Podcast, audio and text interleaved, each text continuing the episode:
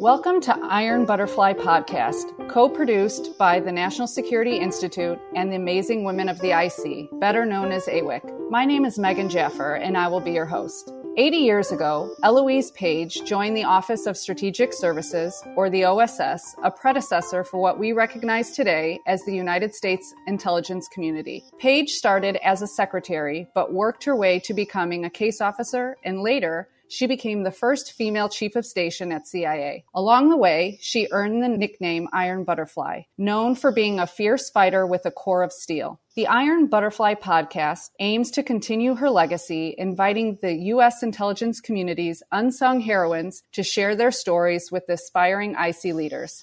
This episode, we are joined by the Honorable Sue Gordon, a former senior federal executive with over three decades in the IC 29 of which were at CIA. Most recently, Sue served as the Principal Deputy Director of National Intelligence. She is known for her incredible leadership across the community, especially in advancing intelligence integration, expanding outreach and partnerships, and driving innovation. Sue, reading your intro gave me chills. I'm so thrilled you're here with us today. Thank you so much for joining us. Thanks, Megan. I am uh, honored and delighted to be here. I love AWIC.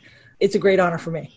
Thank you. So I thought we'd get started by you telling us a little bit about your career in the IC, where you started, and how you progressed to one of the most senior roles of the community. It is one of the great mysteries of the universe. Yeah, so let me give you just a bit of an arc. I came right out of uh, my undergraduate uh, education at Duke. So at 21 years old, I showed up at the CIA, bright and shiny. I uh, had actually been hired to do analysis of Soviet biological warfare. I had a degree in zoology, and um, I was hired into the Office of Scientific and Weapons Research, and that's what I was going to do. But in 1980, much as with several times since then, it was a down budget time and the agency was downsizing and my job went away in the time I was getting cleared. So I showed up and they said, ah, you don't have a job, but you have 30 days to find work. Oh, wow. so I know, right? And if you had seen me back then, I think I looked about 12. I was the third kid of a naval officer. I wasn't very worldly. And so this was like a big, like, whoa moment. But that's okay. You do what you're supposed to do. And I searched around, and the only job that I found that fit was one doing analysis of Soviet missile launches. And analysis is kind of a big word for what I did. I took NSA reports. Mm that were technical and I turned them into English. So there wasn't actually a lot of analysis going on. And that kind of launched me into a career that went from doing analysis of technical foreign systems. Then I got a chance to build US systems. Then I got a chance to lead analysis. I came back, I went from the director of analysis over to the director of science and technology to build things. And then I came back into the director of analysis. And at 28, I got my first branch. And I never wasn't a leader since that point. and I loved leading. I wasn't very good to begin with it, but I fell into it. I always say if your vision exceeds your abilities that you possess yourself, you have to lead. And that was certainly me. And I trundled along being a branch chief doing really cool stuff space and then i got my boss came and, and told me he wanted me to go into leadership of an it branch and then I parlayed that into a little bit of expertise in IT and data analytics. So I moved over to the DS&T and um, started an office called the Office of Advanced Analytic Tools. That worked out okay. And then they asked me to come up with a way to get to the energy of Silicon Valley, and I came up with the idea for In-Q-Tel. Then I left for eight years then I, then I, then I, to finish raising my family. Then I came back. I got to go into the operational part of the directorate of science and technology and so i got to know about covert action then i got to do cyber operations where i learned about risk that was entirely different from technical risk then out of the blue dave petraeus asked me to lead the directorate of support which was my funnest job ever and the only one i hated leaving then I was minding my own business, and um, John Brennan asked me to figure out cyber for the agency. So I did a study for him that became his reorganization and my departure. I went to NGA where I learned about about combat support in an entirely different part of the intelligence community because when you're at the CIA, you think that that is the alpha and omega. Mm-hmm. Why would we need anything else? And holy smokes, my world was opened up with that. And then finally being asked to be the principal deputy director. And now my next chapter, which is figuring out how to be who I am to help the nation, but from the private sector. So, pretty cool arc. Interestingly, there were like four points where I would have said either disruptions or unfortunate things happened that I wouldn't have chosen. But each one of those things tended to be the catalyst to what I became. So I was a technical analyst but I had a boss who didn't think women should do technical work. So I decided that I needed to leave. And that taught me about building things. And then I had a boss who wanted me to do IT, and I didn't want to do that. And I don't know, he convinced me. And I thought my career was going to be over. And yet, man, we didn't know in 1989 that it was going to be the technology that defined the future. And when I took the study uh, for John Brennan, I didn't have a good feeling about it. And it did end up kind of causing me to be voted off the CIA island. But it turned into the chance to go to NGA. And we'll talk later about uh, the end of my career. But even that end has like impelled me to a new thing. So it's interesting that things that I thought were awful turned out to be the transportation. And then to the point of transportation, because you asked me about the art, mm-hmm. here's how I would tell you, you know, when you look at that, how in the world did that happen? Right? How, how did you get to all those jobs from your right. bachelor's degree in zoology? And why were you so busy for 40 years that you couldn't go back? Well, and I think that so many young women who are coming into the IC think that they have to have this very straight path that, okay, I have to graduate from Georgetown with a security studies degree and then go into the IC. But, you know, I think some of the most successful IC um, professionals have been the ones who have had that unconventional career. Yeah, um, yeah. For me, the transportation was one thing is immutable, and I would tell everyone you just have to be good. There is no magic, and you can't be glib good. Early in my career, I could talk a good game, but I didn't have a skill set. So I'd say if you want the career of your dreams and you want maximum flexibility, you have to work at your craft at every stage. You can't just fake that through. The second thing is you have to keep your head up. You have to see what's happening around you. Not that you're always looking for the next job, but you are trying to figure out what's happening to the world that will affect the job you're you're doing. Um, for me, I was willing to say yes when people asked me to do something. And in fact, one of the things we talk about is what is sponsorship for me. Mm-hmm. I don't think I felt that I had a sponsor, but I certainly had people who moved me and helped me move from one track to another.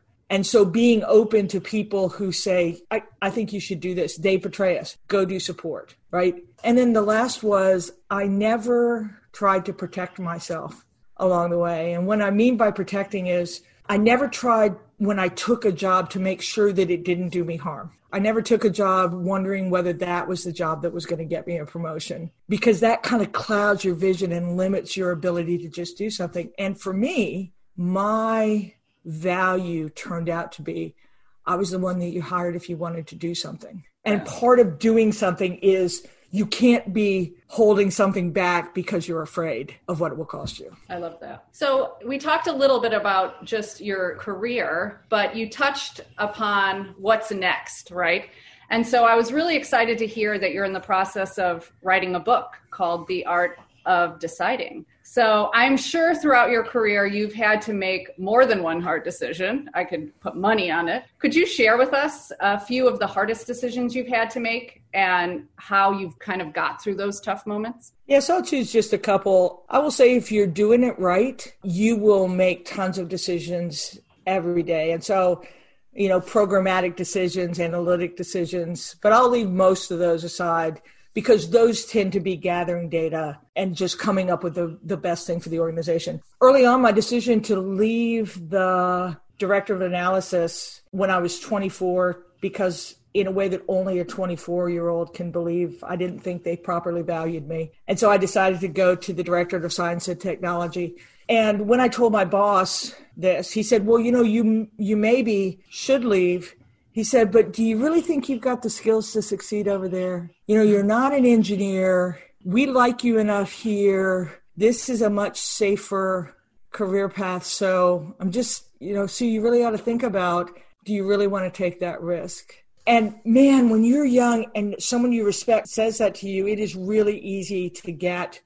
Yeah. Wait, you're thinking, oh my gosh, maybe I'm not any good. Maybe I can't rely on myself. Maybe I don't have the skills I thought I did. So that was doesn't seem very consequential now, but I will tell you to decide to go anyway when the people around you are saying you're going to fail is a pretty big decision. I think there were a number that came along in my career, but the biggest one is my decision to leave. I've been pretty successful in my early career. I was SIS at 35. In my late 30s, I was an SIS 4. I had, after 19 years, I'd pretty much you know, climbed to the top of the mountain, stuck my flag in there, and I was out at a dinner um, trying to get some board members to run In-Q-Tel. And I got a call from uh, my younger daughter that my older son had run away from home. Now he came back, but when I came home, I read the letter he wrote and I thought, ooh, for a woman who had spent the first part of her career trying to be both great at work and great at home by cheating time, I was failing. And so I left with two weeks' notice. Now, in one sense, it was a easy decision because it was a decision for family. In another one, it was hard because I was like, oh my gosh, we're going to lose more than half my family's income. What, what if I turn into, and, and for every woman who makes the decision to stay at home and raise their family, and I'm all for various decisions, but at that moment in my career, I was like, what if I turn into just a housewife and I won't be cool anymore? Um, and man, what is it going to look like? And all those things were really hard because it was so tied up in my ego. My ego was so much around my job. So that was a really big decision um, for me to make. Choosing what to do when I came back was hard. So after eight years, my children were happily ensconced in their life, and I decided to come back. And the agency gave me a job fair. Isn't that lucky? And they gave me a range of jobs the first one ugh, I said no to. So this is a big thing. You, I've asked them for help. They offer something to me and I go, no. no thanks. Yeah. yeah. Okay. You can get one no. The second thing they offered me was equally awful. But you can't say no twice because then you're what? A problem. Yeah. Right? you know, the same thing you don't want to be. And so deciding to come back in something other than what I wanted was turns out to be a big decision. And in part, it was how do you stay within the system, right? You can't, you can't ask for everything. I can't say I want to come back and I want the perfect thing. Um, so that was a pretty big decision. And to me, it was about, well, this is just an instantaneous thing. And just like when I was a GS7, I'm going to come in and I'm going to rebuild my craft and I'm going to prove my worth and it's going to move forward. But it was a big, it was a decent decision. A big decision for me was taking the study that John Brennan asked me to do. I was really happy as the director of support. I was number six in the agency. I had the largest directorate. And John Brennan called me and he said he wants me to do a study to figure out cyber for the agency. I wouldn't have my job anymore. And I said, Well, what do you mean by it? And he said, I don't know. And there was just something about it that felt like he didn't really understand who I was, didn't really understand what I was going to give him, and didn't really understand what it would take to implement it. And still, I took it kind of because that's who I've always been. But I really agonized over that decision because I think he was earnest I think he just didn't understand what I was going to give him and the bind it was going to put him in mm-hmm. when I did. And when it put him in that bind, then something had to give. And what had to give was me. And I, I saw that coming and still I decided to do it. And then the last decision is when I was in the principal deputy director's office, Stephanie O'Sullivan, who's my hero, my icon. I mean, she's just, come on, she's just everything. And she had been a mentor, a friend, and IC ITE was her thing. Desktop DTE was her thing. She had gotten all the deputies come together. I come into the job, and honest to goodness, within a week, it became apparent we needed to end that program. And it, we had sunk $500 million in it, four years of human effort. We didn't have another good solution, and it was still the right thing to do, but mostly it meant that I was going to contravene a decision of the person I respected the most. And still, you screw up your courage and do it. Did you tell her beforehand, no. or did you you did you just made the decision? I did. I, you know, that's a great question. I called her once I'd made the decision. I called her before it hit the press, mm-hmm. but no. Uh, and you know, that's a really great question, Megan. Is we could have a whole theory of decision making conversation, and one of it is you need to own this decision you have because sometimes if you pass it on to somebody else, you have now burdened them and you've kind of corrupted the process. So sometimes you don't want the pressure of the decision, but by involving like a higher level or someone else, you've either involved them in the decision and they either have to give you tacit approval or now you're burdened with their disapproval. So I think that's a really interesting question of when you decide to seek counsel and when you decide that counsel would be destructive. And it's I think that was kind of my next question I wanted to get to was including myself, but I'm sure a lot of others, you know, when they're making these difficult decisions, they reach out for counsel with people mm-hmm. they trust and mentorship with people they mm-hmm. respect. And when did you stop doing that? When did you stop, you know, asking others and just go with your gut? Oh, so great question. And I don't just go with my gut. I am a huge data collector, right? So I will talk to a lot of people to make sure that I see it clearly, that I understand it as clearly. And when I'm really relentless is when someone I respect has a different view from me, especially if I can't understand how anyone could have a different view from me.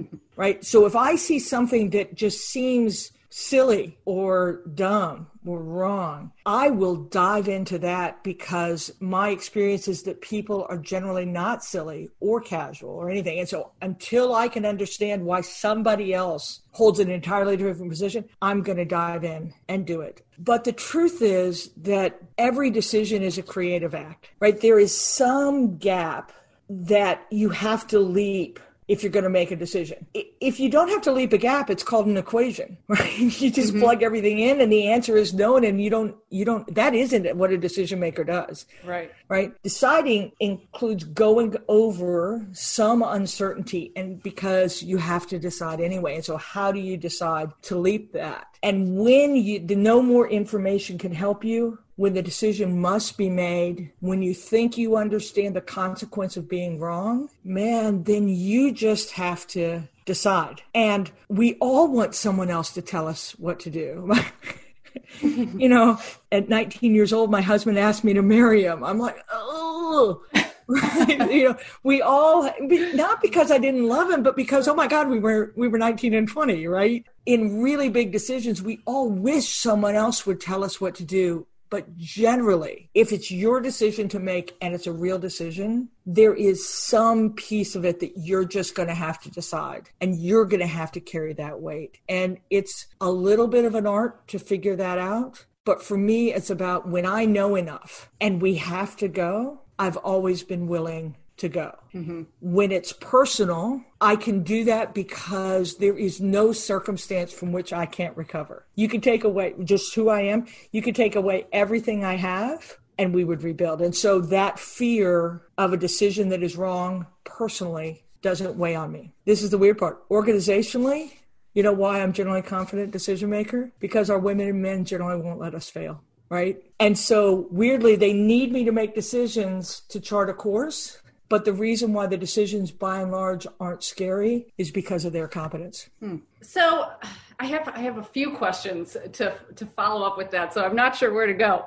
Um, anywhere you anywhere you so want. how do you how do you balance doing what is right with what works? Uh, well, you always have to do what's right, uh, and it always has to work. And so, what's brilliant about your question is that every decision has to work within a system. So you cannot choose wrong, but you cannot choose something that can't happen. And my simplistic example is if my job were to count cars, the best way to count cars would be to stand in the middle of the highway and count them. How was that going to work for me? Right? I still have to count cars. I can't say, you know what, I can't, I'm, I'm not going to count cars or I'm going to count them imprecisely, but I can't come up with a solution that won't work within the system. And so to me, that's the balance you have to have. You have to be true. It has to be responsive. It has to be integrous. It has to be mission related. All those things are inviolate but it has to work within the resources that you have. It has to work within the capabilities of the people you have. It has to be a step forward, not a treading water. And so it's that balance you have between it. You must do right but there are always constraints. And the magic is how do you choose a big enough bite to make sure that your decision moves you forward, but still can have life beyond that? You know, if we put this in a larger political context right now, one of the things that worries me the most is our systems have gotten slow and they aren't as modern as they need to be in terms of giving timely responses to a very changed world. Mm-hmm. And we have an administration that is impatient with our institutions. And so what you have is decisions have to be made and they're being made outside the construct of the system. In other words, someone's just putting their thumb on the scale and saying, I want that outcome. And we don't know whether that outcome is repeatable. And so to me, that's the question you have to do right, mm-hmm. and it has to be able to work. So to go back to something you said earlier about, you know, making these hard decisions, you know, often when I make hard decisions, sometimes I stay up at night thinking about the consequences of the decisions I've made or you know if someone's going to be upset with the decision and have your decisions ever kept you up at night i mean you know are there times when you are emotionally affected by a decision that you've made No, heck i you know I sleep like a baby. Everything's easy for me, and I and I never screw up or doubt myself. So I'm the crazy one. I'm just crazy. no, no, no, absolutely. And I think one of the reasons for me that I have plenty of nights where I'm wrestling with a decision, and if total aggression, you know, everyone's strength and weakness is the same thing. It's just two different sides of the same coin. So I think one of my strengths is that I'm passionate. Like I put all of me into it. My weakness is is that I'm passionate and I care a lot about it. So I do spend time wanting to make great decisions, but most of the time is not angsty. It's I believe until I know what decision to make, I'm just going to keep walking, right? I don't choose something I know is a bad decision mm-hmm. just because I want the relief of having decided right? Because that's usually what happens. You you don't know. It's uncomfortable. You don't and that is true whether you're making a reorg decision or whether you're making a decision for life. We hate uncertainty. We hate mess. And my experience is if you can tolerate the mess too you know you're going to be okay so my sleepless nights are usually not about that i have a decision to make it's about keeping walking until i know the right decision to me, the hardest ones are when, you know, sometimes people say, well, you can't make a wrong decision, right? This one is one where you can't make a wrong. There's no wrong outcome. You know what the truth is? When there's no wrong outcome, there's no right outcome either. And those are really hard. So for me, one of the hard ones was um, when I was leaving the job and it became clear that the president didn't want me to continue as acting director and wasn't going to choose me for director of national intelligence. And there are a lot of career, emotional how can you not want me kind of things. But I think the hardest thing for me was balancing the Congress had a statute, and they're Congress, so that's what they do, that said the principal deputy is going to become the acting DNI in the absence. So they wanted me to hold the line so that their statute wasn't abrogated. Mm-hmm. The president wasn't going to choose me. Had I stayed too long, what if I had forced him to keep me? Somehow we stand by the statute, the statute holds, and the president would have a DNI he didn't want. How is that going to work for the community? So to me, those are the ones that are really the most difficult when you have two considerations, each are valid and they're not mutually solvable then you have to choose one and you know you're letting go of the other one. And I think those are the hard ones that typically keep me up at night. And any decision that involves another human, any decision, you know, whether it is I have two great candidates for a job, which one am I going to choose because it is a really great job and I'm going to disappoint the other, or holy smokes, we had one of those things happen where someone needs to be held accountable. It was a really good person, but they're still going to be held accountable. Every decision that involves a human is the hardest I make. So it's really interesting hearing you talk about decisions, not only in your professional life, but your personal life um, as well. And because intelligence itself is a decision making business, uh, how do you think your career in intelligence has informed your approach to decisions in your own life? And how is your approach similar or different for each? That, uh. We're gonna have to figure. That's such a, that is such a great question. We're gonna have to figure out, you know, figure out how we're gonna fill the air in this while while Sue thinks that the answer to a great question.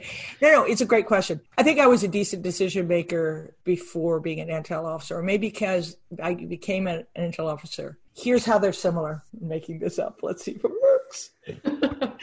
um, intelligence, you have to deal with what is. That's that's at the foundation of intelligence, it is dealing with what is, not what you prefer to be so. Mm-hmm. Well, think about it in a decision making context. That is a really great foundation for, right. for decisions. The second thing about intelligence is it's inductive, right? You're not proving something. You are looking at what is and you are inferring a rule that would apply to what you see right so again that's kind of cool from a decision making perspective is you know where you are, you have to figure out the higher level action you need to take to come up with a solution to what is, right? So that's mm-hmm. a good parallel to intelligence. And then the last thing about intelligence is you have to have enough structure in your analysis to be able to convince somebody that they can deal certainly with what is fundamentally uncertain information and live with the idea that the intelligence assessment will be wrong, just as if you can't live with the idea that your decision might be wrong, you will never make one. Mm-hmm. So it, there, I love this question and ask me it next time we talk and I will have a much better answer. But I think it's a really thoughtful comparison between two crafts. And did it, did the universe conspire to take someone who was a confident decision maker and throw her into the craft of analysis? So I, or intelligence. So I turned out to be okay at that. or I was going to be good at analysis because I was a zoologist and that process of learning to be an intelligence officer taught me how to be a good decision maker. I can't tell you which one, but it was a pretty decent marriage. Well, I thought that was a great answer to the question. Thank you. Thank you. So, we like to end each episode with the same question. And in keeping with the name of this podcast, Iron Butterfly, if you could give yourself a code name what would it be and why? so this is like someone who asks you your favorite movie and you want to give them three. you can give us three. That'll be interesting too. So, um, uh, I, okay, so I am going to give you three, but I'll give you one, right? Okay. So one is happy perfectionist, which, you know, I once had someone said I was always satisfied, I was always happy and never satisfied. And um, I think that's probably true and probably really hard to live with, right? For me that's not a that's that's where I live.